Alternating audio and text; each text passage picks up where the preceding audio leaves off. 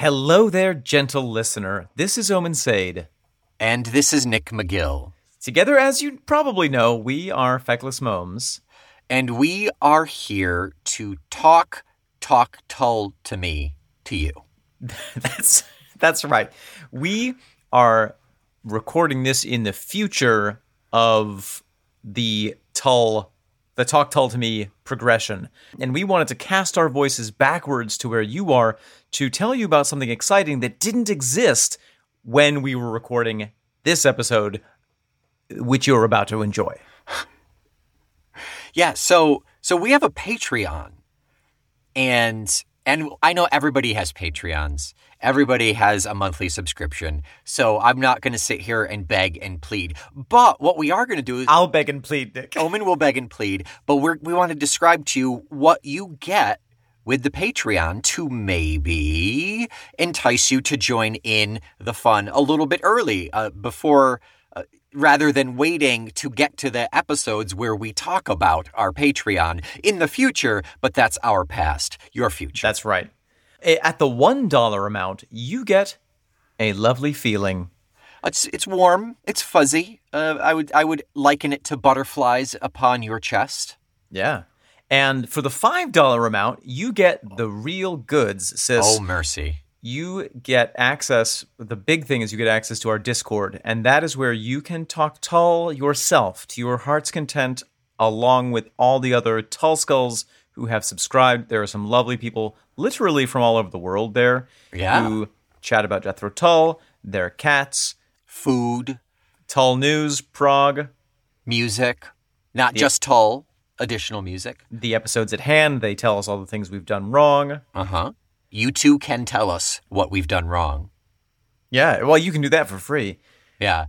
In addition to that, it also grants you access to two additional podcasts. And if that's right, if you subscribe now, you do have access to the back catalog, and we'll get the new ones as they come out. Oh, and what what are those? What are those podcasts? Uh, well, one of them is Talk Tull with me, where uh-huh. we talk Tull about the correspondence that we have from our listeners. We got so much correspondence, we had to create a whole new podcast just dedicated to that. So we talk about things from the Discord, things that people have written us. And the other one, Nick, is...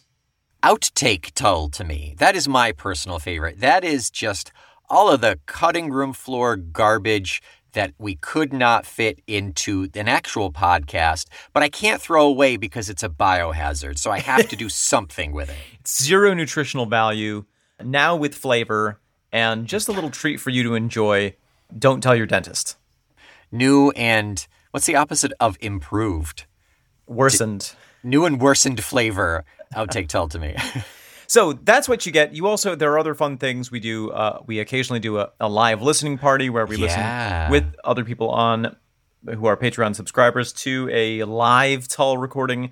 We sometimes have had votes on merch. So it's an ongoing community, it's a lot of fun, and we highly recommend that you join.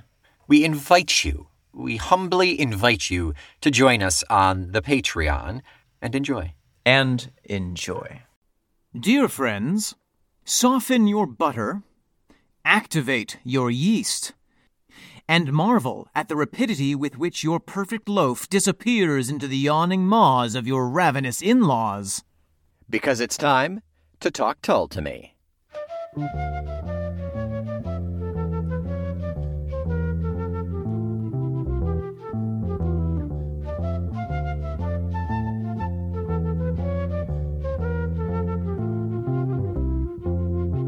Welcome back, ladies and gentlemen. I am Oman Said. And I am Nick McGill. Together we are Feckless Moms. And this is Talk Tull to me. A lazy afternoon of baking, where Nick and I combine the flour of prog rock, the egg whites of jazz, and the finest Scottish lard, bake for thirty minutes at gas mark four, and ultimately pass out on the couch in a full Jethro Tull-induced carbs coma. You can cover it in butter, you can cover it in jam, you can cover it in... Marmite, or you can eat it straight.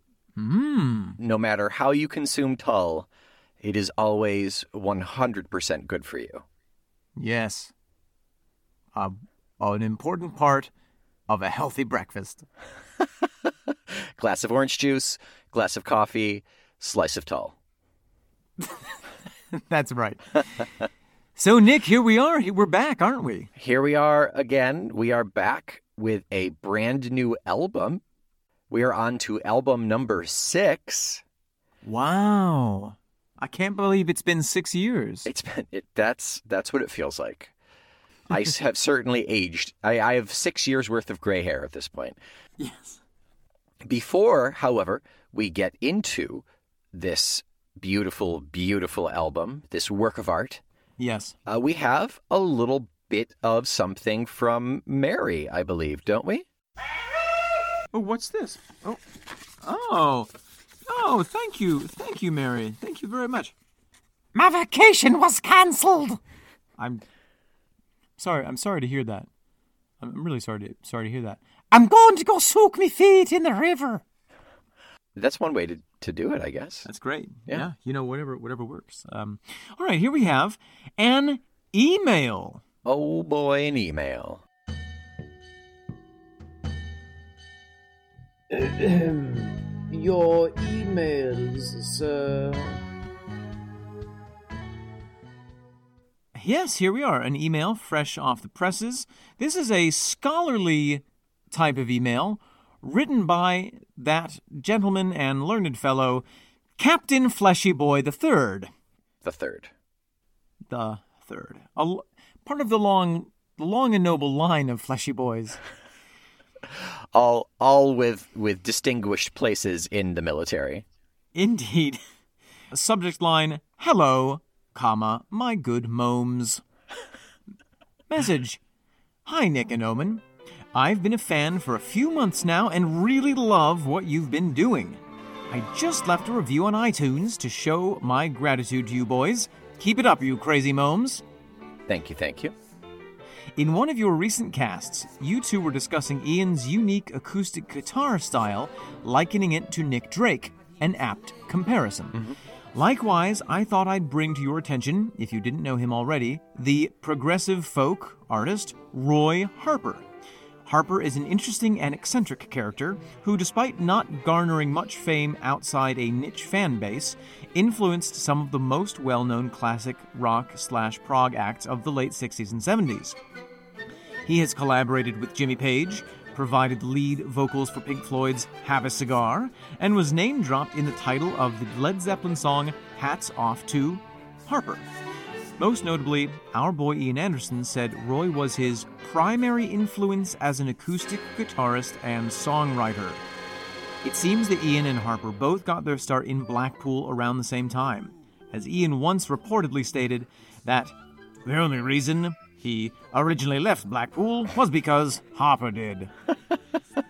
That's Ian Anderson reading someone else's quote about him. Yes, exactly. Also, Harper's guitar style has been compared to Nick Drake's, who Harper would play and associate with. It seems that Nick Drake and Harper drew from similar musical sources, later inspiring E artists like Ian. Anyway, I just thought I'd share this equally brilliant and underrated artist with some fellow Tull Skulls. Your guys' work is great. I really appreciate it. Your pal, Captain Fleshy Boy the Third.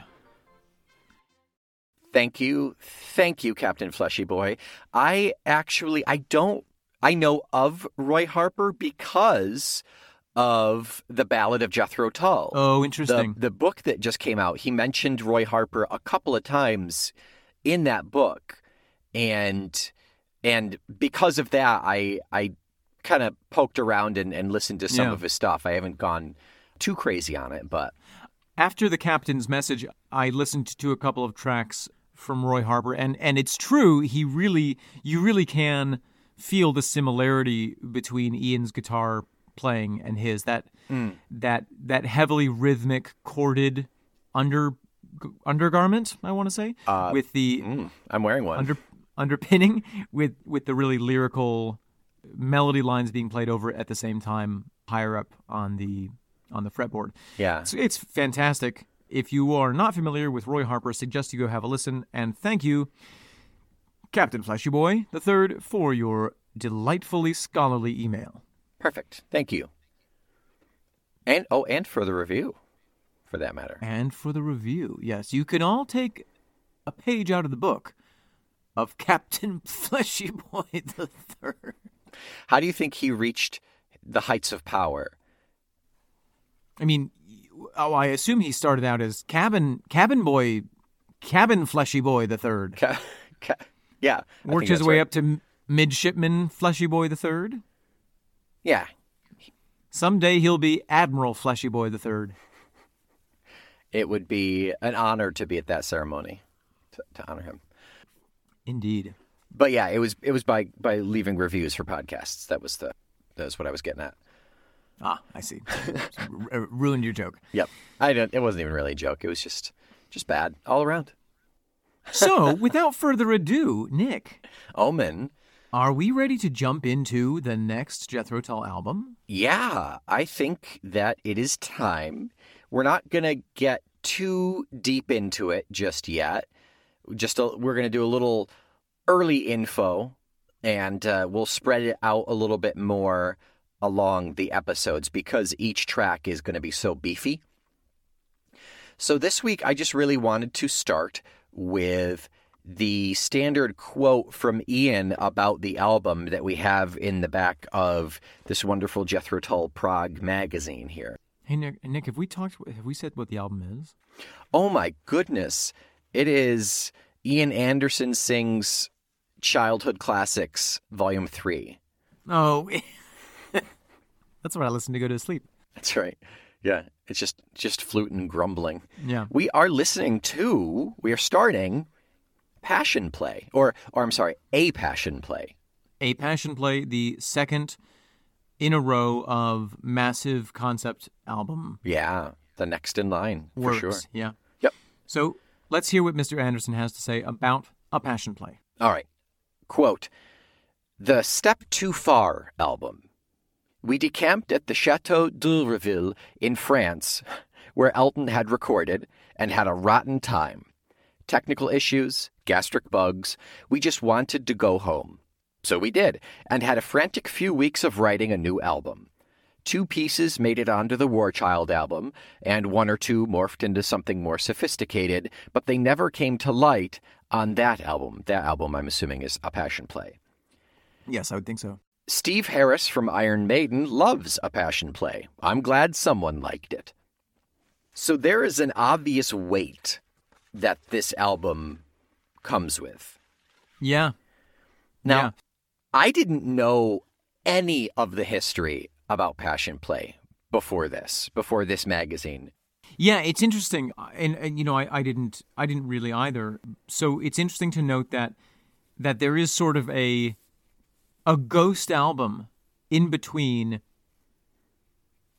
Thick as a Brick and Passion Play, and that is the, the recording attempt that was made at the Château d'Hérouville. D'Hérouville. And D'Hérouville. But I don't think that's necessarily accurate, because if if that album had succeeded, A Passion Play wouldn't exist. I think it's one or the other. Absolutely. Well, that's why it's a ghost.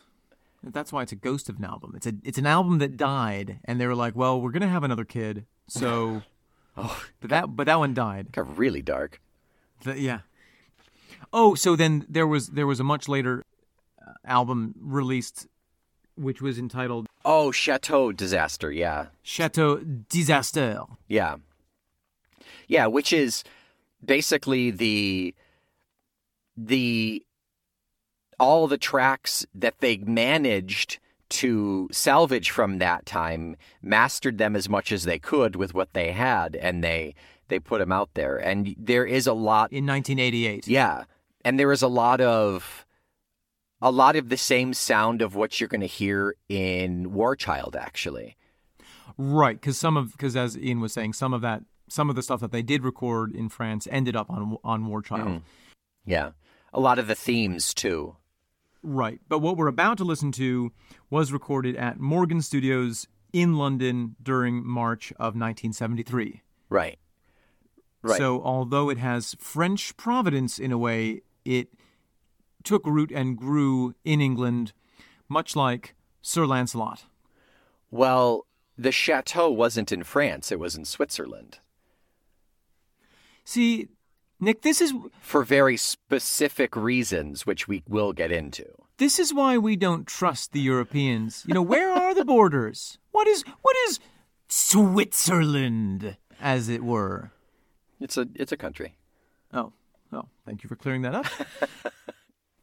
So in terms of the personnel, it is unchanged from Thick as a Brick. We have Ian Anderson on lead vocals, flute, acoustic guitar, soprano, and sopratino saxophone.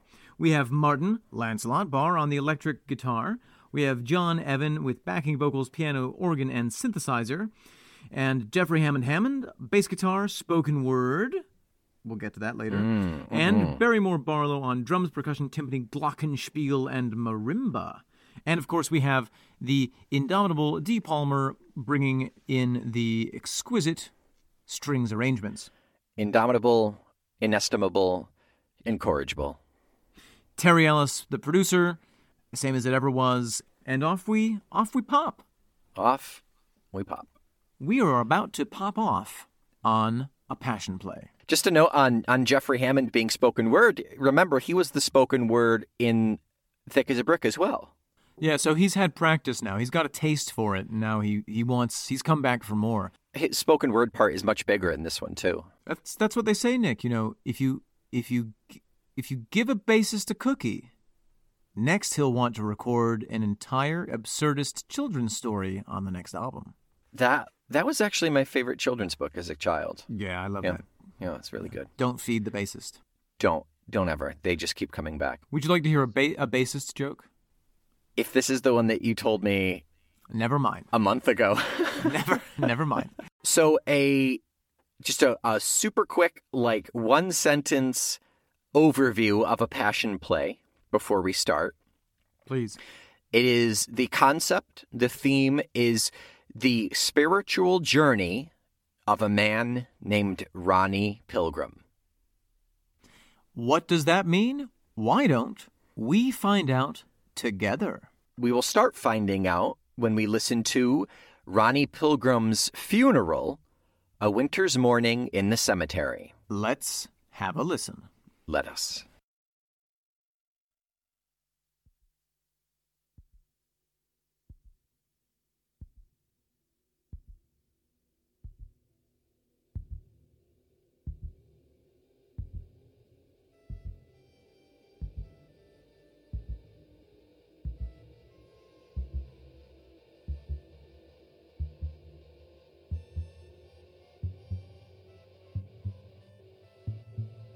Well, well, well, well, Nick.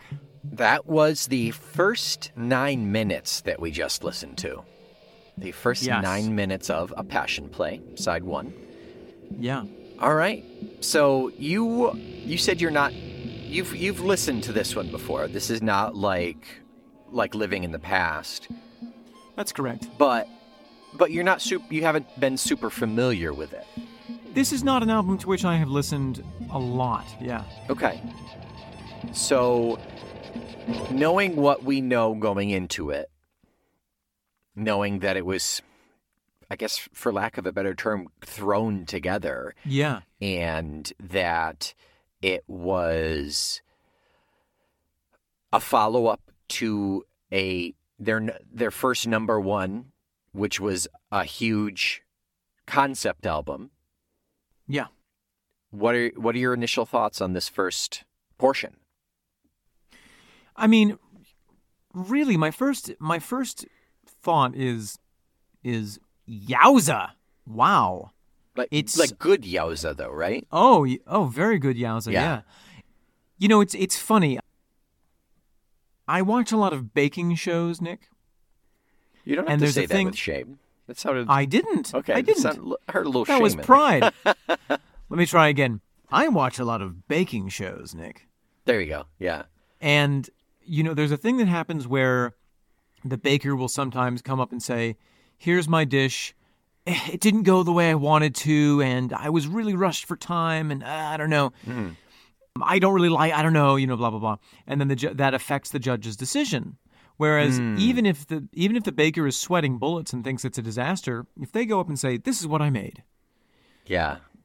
Then the judges can start judging it from a, no, a more neutral place. And yeah. sometimes they can have a su- success that otherwise they would have tainted. That's sort of how I feel about that. You know, it it sounds like there was a lot of negative critical response to the album. It sounds like Ian, in his quote, certainly has some bitter feelings toward it. Right. The fact that they, after a massive, probably costly disaster in on the continent of recording, they jammed this out in a couple of weeks.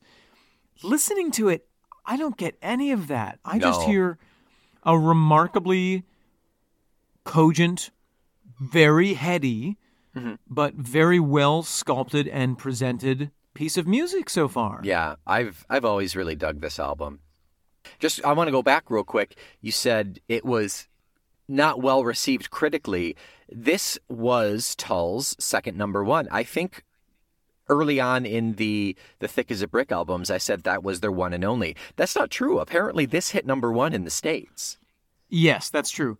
Which, I have to say, it was clearly riding on the coattails of how, how successful Thick was. Right. Not to say it doesn't warrant it. It doesn't deserve it, but... It oh, certainly no, had it, a little, a little momentum. Yeah, yeah, that's a good way to put it. But it's, you know, even when even when the public really likes something, it can be very disheartening when when critics or maybe other musicians, other artists dislike something. Sure. Oh, sure. Absolutely, absolutely. And they were they were still they were still babies. They were still young. So of course everything was was yes. They they weren't wizened and hardened yet. Any any more than, than Ian actually is now, you know. I mean, he was right. Exactly. He was then, but not as not. He, was, he he wasn't a walking callus at that point. He was he was pre-wizened. Yeah, we may be wit- we may be witnessing we may be witnessing his wizening. Neither of those have, have H's in them. I don't know why. Yeah, you know, gotta get him where you can. Yep, common phrase. Yep. So. So, so yes, this is probably the most heady and conceptual stuff that we've heard from Jethro Tull. And I think that the big difference between this and Thick as a Brick is that the whole conceit of Thick as a Brick was, well, it's a joke anyway, so what does it matter? I think that this doesn't have that mask. Correct. Yeah. And so I think that that exposes it to a lot more critique. Mm. And, but at the same time, presents potentially a much more profound listening experience. Yeah. Yeah, I think for, for those for those who do want to listen to it for that experience, it's not terribly accessible for the casual listener. It's not dinner party music. If this were Tull's sophomore album and not their sophomore concept album... I, I'm not sure how well they would have lasted, how much longer they would have lasted. Yeah. I mean, thus thus far, it it is reading more as sort of performance art for the ear mm-hmm. than rock and roll. And it it was in concert, too. Yeah. They had three videos that they had had to show to kind of, to make the concept make sense. To, to give it to give it context. So so if if as a band you need visuals to to really hammer home your point, you're you're straying into to, to difficult territory if you want to keep your your I just want to listen to rock and roll audience. Yes, exactly, exactly. It demands a lot more from the audience, mm-hmm. but apparently there was enough of an audience, at least in the States, to to step up to that challenge and sure. really, really listen to it, probably with the aid of some, you know, mild psychotropic enhancements. That being said, we do have to to, to take into consideration the fact that an album hits number one based upon sales. Right. People really dug Thick as a Brick, so they bought Passion Play. Right, and it's not like they could preview it like it, we can now. Exactly. So they think, oh, this album's this album was great. Let me buy their next one. Maybe they listened to the first half of Passion Play and that's it. It's possible. I'm sure some people did, and I'm sure that some people, you know, really, really loved it. I suspect that it was a bit more polarizing. Yes. You know, I, yeah. I think with an album like this, you really either connect with it or you don't. Mm-hmm. So, so Nick, musically, yeah. mm-hmm. let's break down a little bit of what we have in this first nine minutes. Mm-hmm. Which is, is a first... lot. We've got a lot.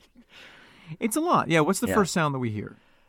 It is, I'm not sure what it actually is, but I'm pretty sure it's supposed to be Ronnie Pilgrim's heartbeat.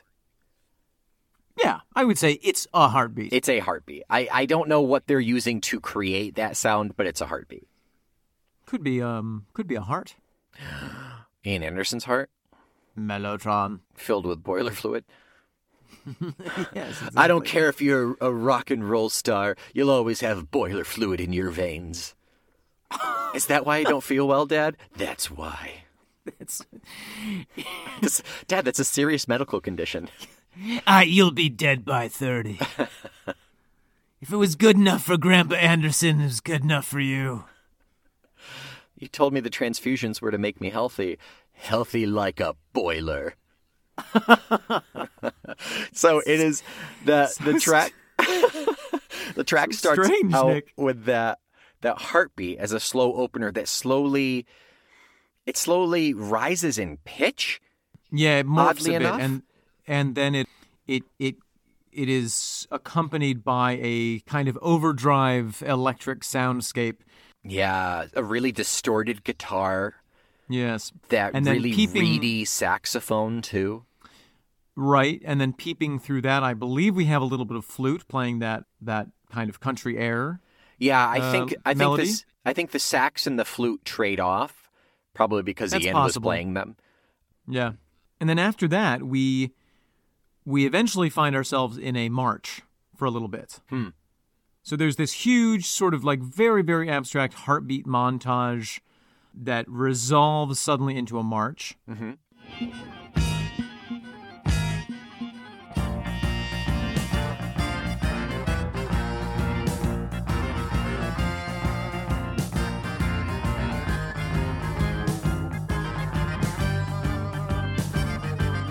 That goes on for maybe twenty seconds. And then the march kind of falls apart a little bit into a fairly irregular time signature. Yeah.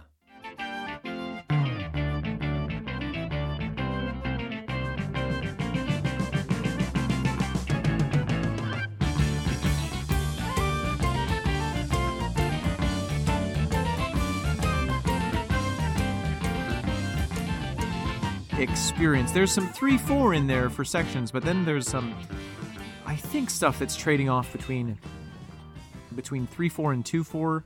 Sort of, sort of a combined five, five four signature, which is really, really weird and very unsettling, but very, very evocative and, and exciting at the same time. Yeah, the distorted instruments and the really curious kind of cacophonous, distorted choices are made exponentially more off-putting by this time signature or or these time signatures.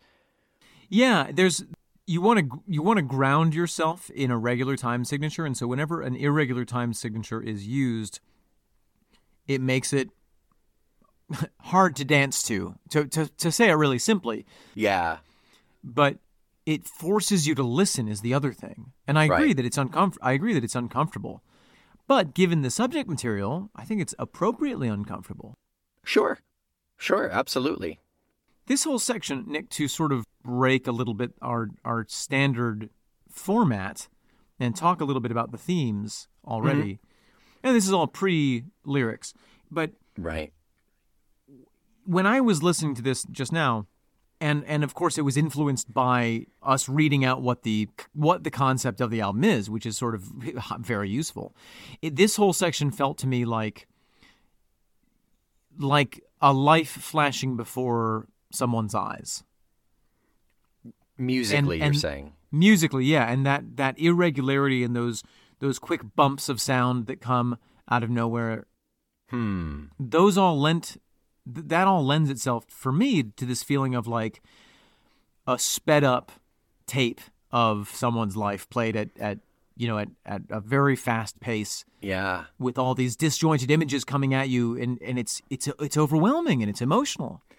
See, that's interesting, because the way I always pictured it was that heartbeat is, are, are those heartbeats are the last heartbeats of, of Ronnie Pilgrim, and sure. all of that instrumentation leading up to the lyrics is his kind of like out-of-body experience of watching everything happen until he hits the, the funeral, and then he narrates from there.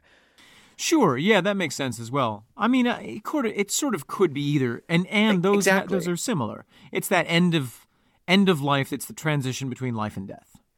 Yeah, yeah, and and there is no, I mean, unless we get Ian on the record, there is no right answer. It's however we interpret it, particularly because it's just instrumentation. It's whatever it makes us feel as a, as individuals. But I think it's quite clearly, you know, the transition between life and oh, death, yeah. whether it's whether it's before, you know, whether it's the last moment of him being alive or the first moment after he's dead, that's sort of up to interpretation. But it's, mm. I think it's it's very effective at conveying the story of death and yeah. the uncertainty of what comes after. Mm. Any other further music notes? Well, there's that there's that wonderful organ and then whistling section that's mm. so strange.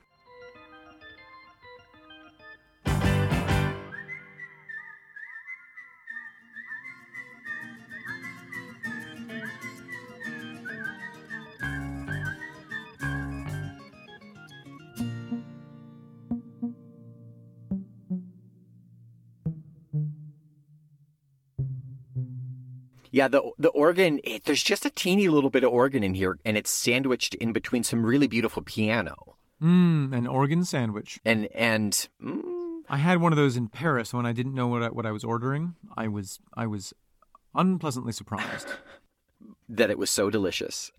But the the mm. organ is the organ fits in in one of those really like super crazy wacky like bubbles of of time that that come in between those really like flowing and airy and ethereal moments that the piano is a really nice background on. Yes.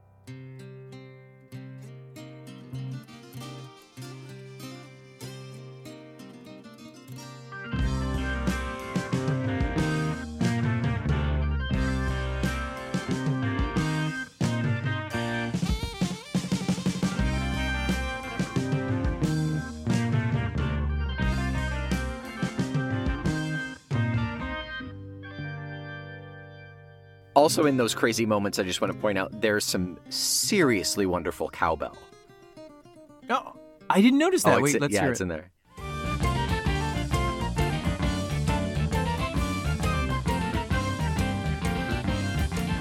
Oh, that is good. Yeah.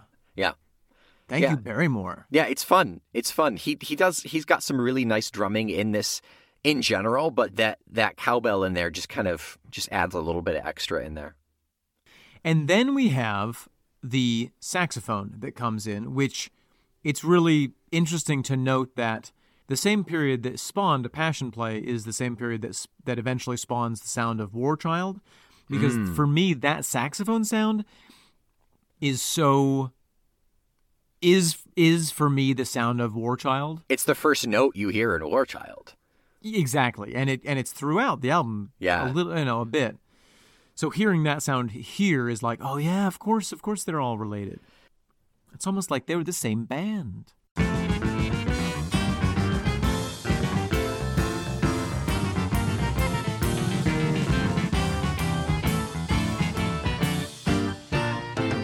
It's really cool knowing what we know about this album and, and the Chateau Disaster. Yeah. It's really cool to listen to the sounds we're hearing now and And see how they translate. See, like, up until now, each album you kind of hear like, oh, oh, I, I get that. I hear this from this album. But these are these are like, these are twins practically in terms of, of the way that they play some of these instruments. Yeah, at least Irish twins. Yeah, right. Or Scottish. Scottish twins. Yeah. That's where that's where you you were going to have twins, mm-hmm. but you decided you couldn't afford one of them, so you, you gestated the other one an extra nine months just to save on cost. It it takes a serious force of will. Yeah. But by the time you have that eighteen-month-old, it's like, it's, you're ready. You're done. Yeah. Whew. So, Nick, shall we talk about some of the lyrics here?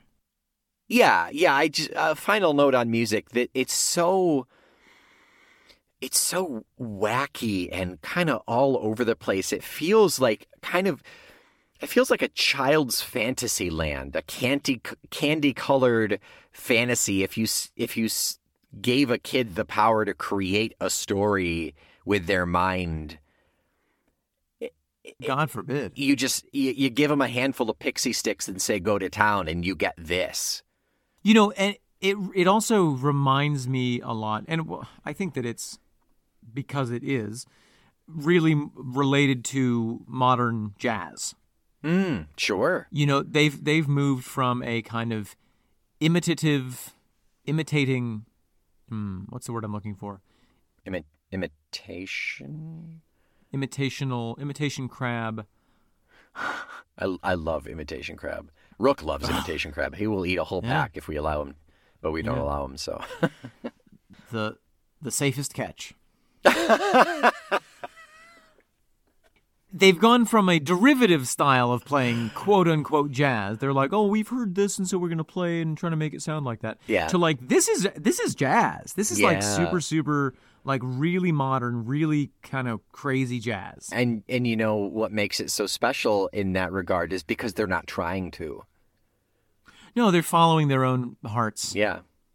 And they it, it just turns out they've had jazz in their hearts the entire time. They should get it removed immediately. It's, it's a and, very dangerous condition. Yep. And get the boiler fluid out of there while you're at it.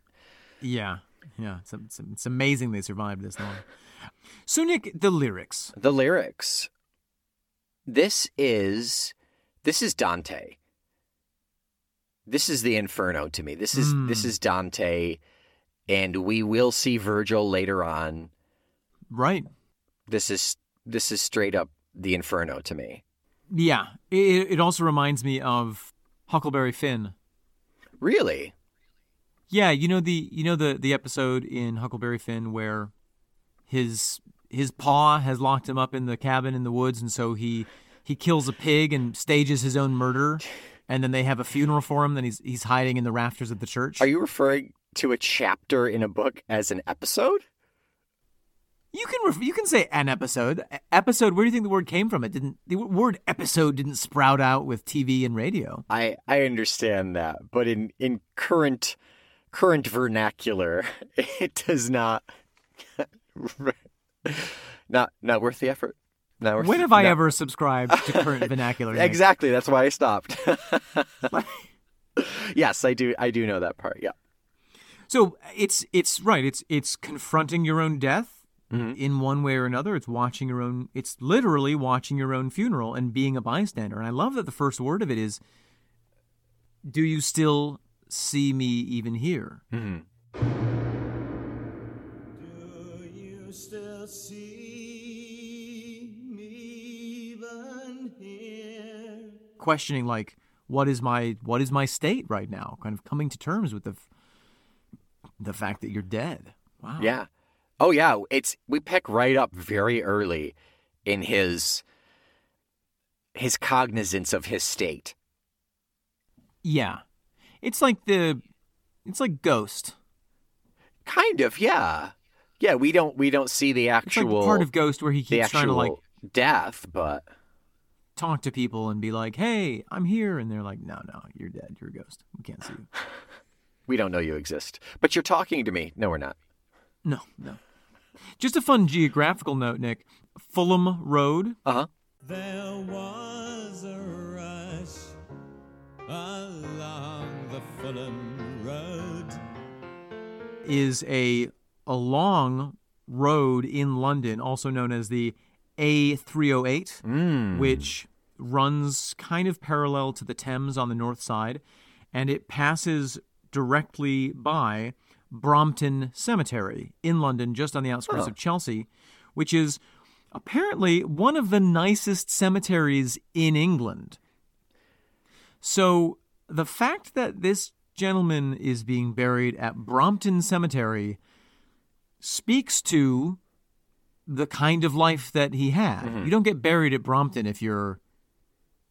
If you're Aqualung. If you're... Yeah, well, definitely not. Or if you're a worker in a boiler fluid plant. Sure. Yeah. Yeah, it it it also feels a little It's a Wonderful Life to me now that I think about it. Wow, yeah. Which is probably actually based on, on the Inferno, now that I think probably about that. Probably actually based on A Passion Play by Jethro Tull. Oh, there it is, yeah. One after the... Uh, no, and It's a Wonderful Life was before this. Reverse based on A Passion Play by Jethro yep. Tull. They they went ahead in time and then went back in time. Those sneaky filmmakers. yeah, so so this this whole chunk is really Ronnie being at his own funeral. Is is is there was a rush along the Fulham Road? Is that implying that people were rushing to to be at his funeral?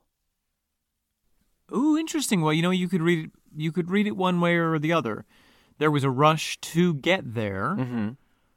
or there was a rush on the road because it's a busy road, yeah. and and there was a hush in the Passion Play, sort of contrasting. Yeah, I don't know. Although my friends as one all stand aligned, although their taxis came too late. My friends as one... all stand aligned, although their taxes came too late. Does that mean they were late to the funeral, or it took them too long to get away from the funeral? I would say that they were late getting to the funeral. Oh, there was a rush along the Fulham Road, meaning on top of everything else, that oh, made it difficult for them traffic. to get. There was traffic, so all his friends were late. Got it. That's fun. You know, that may not be the intended interpretation, but that is an interpretation which holds up in mine eye. Seems seems pretty good. Such a sense of glowing in the aftermath, ripe with rich attainments, all imagined sad misdeeds in disarray, the sore thumb screams aloud.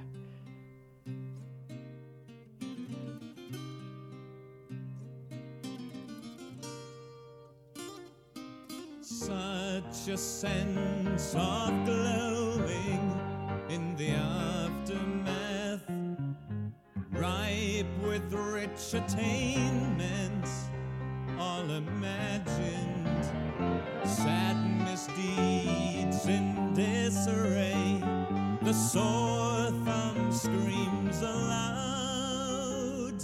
Wow. We are just looking, we are looking... in a very broad and abstract way at Ronnie's life. The good, the bad, all all imagined sad misdeeds. Is that saying that he imagined that they were bad and everyone else does not remember it that way? They don't interpret it? I think it's a reference to the the difference between how something seems in the moment and how something appears from the perspective of the remove of, of death. Yeah. You know, at the time, you you beat yourself up about this thing that you've done, and and it seems like your your life is over, and it's the worst thing that could have ever happened, or, you know, you can never forgive yourself. And then later on, you're dead, and you look at it, and you're like, oh, it's just part of life. It's just life. I was just I was just like being alive. Yeah. Mm-hmm. It's, you know, I think it. I imagine that death gives you a lot of perspective. If if one could look at one's life from the perspective that Ronnie is, I would imagine that a lot of the hills and valleys would sort of smooth out. Yeah, it's inevitably we live in the present and dwell in the past, and and the the further the remove, the more exaggerated the memory in generally is. Yeah. And it, it, it'd be easy to see it with all, all with a clear eye and be like, okay, you know, it ultimately wasn't that bad. But if you just remember right. that one really terrible moment, how you interpreted it, not not saying that anyone else really took it so poorly, you know? Right. Well, it's interesting. It's like, the, I feel like the sore thumb screaming aloud is perhaps a metaphor for those alive whom he left. They are sore thumbs in the sense that they are currently feeling pain. Hmm. They are alive and therefore are suffering, and he is dead. Oh, yeah. And can't. Pain tells you, how do you know you're alive? I'm in pain, you know, like... Right, exactly. I feel so alive! Yeah, classic. That's exactly what I thought of. But isn't there a, a term sticking out like a sore thumb? Of course, yes. Is that just coincidence that he uses the term sore thumb here? Maybe not. Maybe it's saying that he is the sore thumb because he is different than everyone else at the gathering because he's dead. Mm. But then at the same time, he wouldn't be sticking out because no one can see him. Right. I, I mean... Oh. What? Oh. Oh. Oh. I think... Oh. I think I know what it is. What is so, it? All imagined sad misdeeds, everyone's dwelling on, on memories of him, and there's like one person who's not just being quiet, one person who is, is screaming their anguish at at the loss of Ron. Oh, I like that. Yeah. yeah. Probably some sort of a Frenchman. Yeah? You think so? Could be, or an Italian maybe. Just, I mean, they just show their passion in a different way, that's all. Yeah, yeah. Not, not like the English, Nick. Very buttoned up, keep calm, and do not show emotion. Yeah. At least at Brompton. Mm, maybe. Maybe maybe there are more um, maybe there are more emotional cemeteries in London. And then m- more the the tale, let's see, I think it's the end of the yeah, the, the the last of the lyrics that we come to is more proof that I think it's it's Dante's Inferno is is and who comes here to wish me well? A sweetly scented angel fell. She laid her head upon my disbelief and bathed me with her ever smile. And who comes here to wish me well? A sweetly scented angel fell. She laid her head upon my disbelief and bathed me with her ever smile. That is our... Beatrice. Beatrice. That's our Beatrice, yeah. It, perhaps, although, you know, in the Divine Comedy by Dante Alighieri, Beatrice is is dead before Dante is, and mm. and goes before Dante... and is his inspiration to get to heaven. Okay. And then when he when he gets when he gets to heaven, he is firmly rebuked by her for all of his sins. Whereas this seems to be a living woman who is surprising him with the love that she's showing for him. Mm. It's almost like a maybe a similar relationship, but but a bit reversed. It's almost like he's Beatrice and she's Dante. Sure. And this could be his mom or his sister. Oh, kinky. There's, oh, I, there's nothing I, technically I, romantic in that. I got you. Yeah. I, I jumped to conclude. I'm sorry. I mean, you interpret it how you want, you sicko. Now, uh, now the band of gentlemen bound in leather on the There it is. There they are. Yep. And with a howl across the sand, I go escorted by a band of gentlemen in leather bound, no one but someone to be found. Nothing but assless chaps and fringed fr- fringe vests. It's actually his father and his daddy. That's in italics. If the, if this were if we had a transcript, daddy would be in italics. Yes, thank you. uh, Any, anything else you want to talk about lyrically? Yeah, I do want to just just pull out No One But Someone to Be Found. Mm. I think that that's really a fascinating a fascinating perspective on what it is to be a dead person, because as a dead person, you literally are no one. You are not there. You are no right. you are not a person. Mm. And yet you can be found because, of course, people can visit your grave and find, quote unquote, find you. And a lot of these big cemeteries, you know, that's the that's that's why people go to them. It's like, oh yeah, I went to, I forget the name of it, but there's the famous cemetery in Paris where you can go and see the grave of Jim Morrison. Yeah. You know, that, and that's like a thing. Or Marilyn Monroe, maybe. Maybe. Lots of people. Lots of people are buried there, lots of famous people, and you go and find them. But there's not they're not there, they're dead. There's no one there. Right. So it's a it's a lovely it's a lovely sort of like almost Zen koan like play on on words and meanings. Right. You you are you are someone only to someone else. Right. You are only to you are only to be found, but you are not a person there. You are not there. Yeah, your your existence and your value is solely dependent on on someone else's thinking about you or interest in you. Exactly. Yeah. Exactly. Yeah, that's great.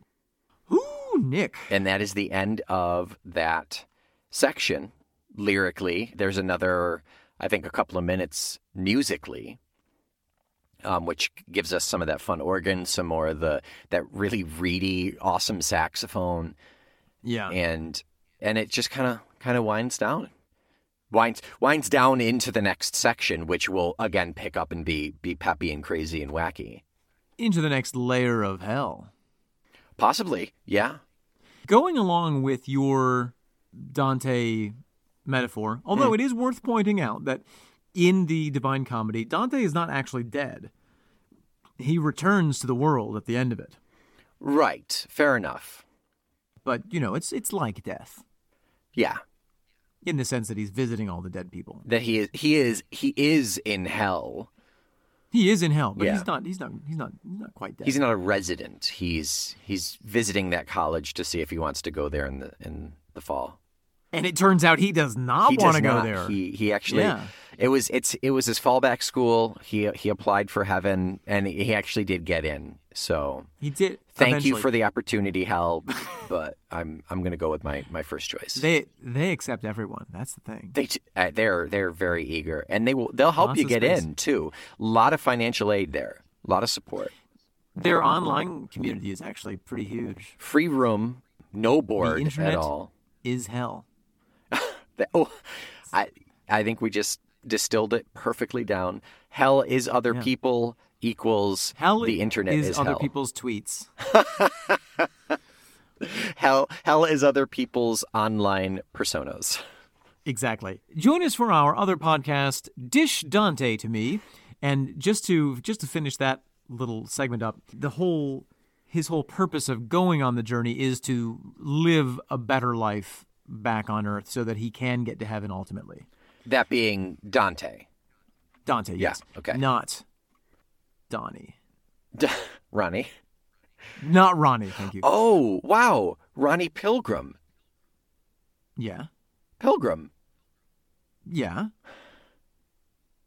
So he's right? he's yes. moving from one place to another. He's experiencing. Yeah, he's on a spiritual He's on a journey. pilgrimage, yeah. yeah. Yeah. Welcome to class, Nick. Glad you could make it. I just want to pull out the, the... referential naming. Come on. I love that. Oh, yes. I just want to pull out the um the oh. the title card, which is the silver cord. Mm, yes. Do you still see me even here?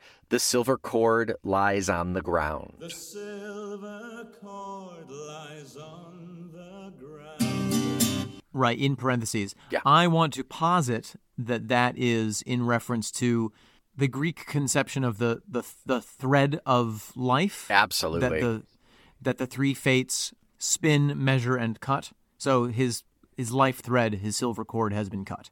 Absolutely. It's also, though, like a really nice kind of fun little joke as a musician to say a silver chord, uh, as if like there's a beautiful chord that's silver. And guitar strings are often coated in silver. Yeah, is there is there like, I know there there are names for specific chords. Is there one that's that's like the silver chord? Do you know? There there's a chord called the silver-haired fox. Is there seriously? No. I, I I'm so tired. Just in general, I don't, I don't know, but I don't know why after all these years you still believe anything that I say. It's really incredible to I me. I just I'm just exhausted by by our friendship. The silver chord in metaphysical studies and literature, also known as the sutratma oh. or life thread of the Antakarana, refers to a life-giving huh. linkage from the higher self down to the physical body. Boom. There it is. It's the umbilical cord from your mommy's consciousness to your baby body. No, it's your own. You are your own mom in this in this scenario. In which case, the umbilical cord is is like is like the the world it's serpent. The, the it just wraps around you. Of of um, the umbilical cords. The umbilicoros. Mm. And on that note, yeah, oh yeah.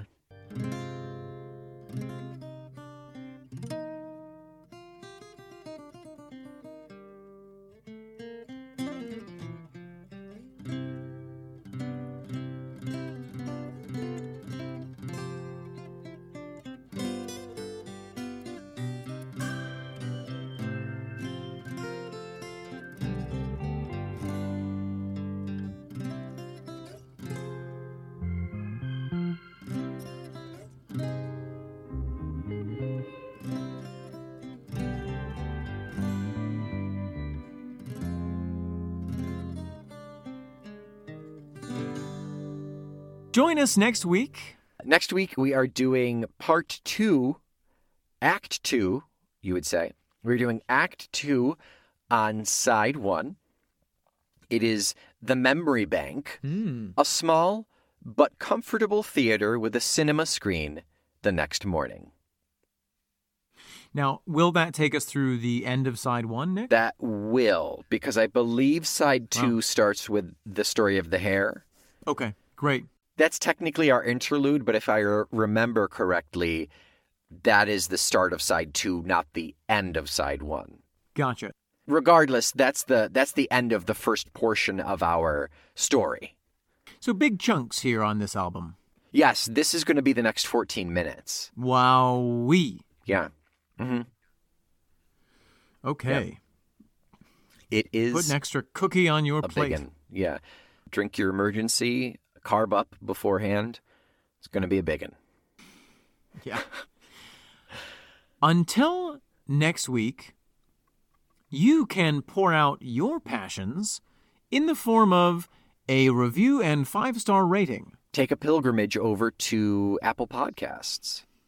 Don't die with the regret of having not reviewed your favorite Jethro Tull podcast, Talk Tull to Me. You don't want to see that silver cord lying on the ground and think, man, I never gave them a review.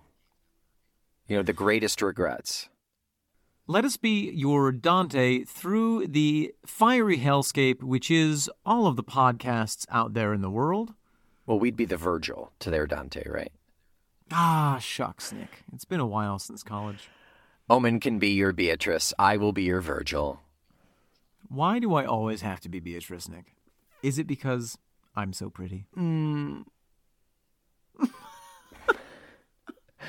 My hair is prettier than yours, so... Until next week, I am Oman Said. And I am Beatrice. We are... We are Feckless very Moms. Feckless Moms. And this... And this... Is... Oh, my dear Lord. And this is Talk Tull to Me.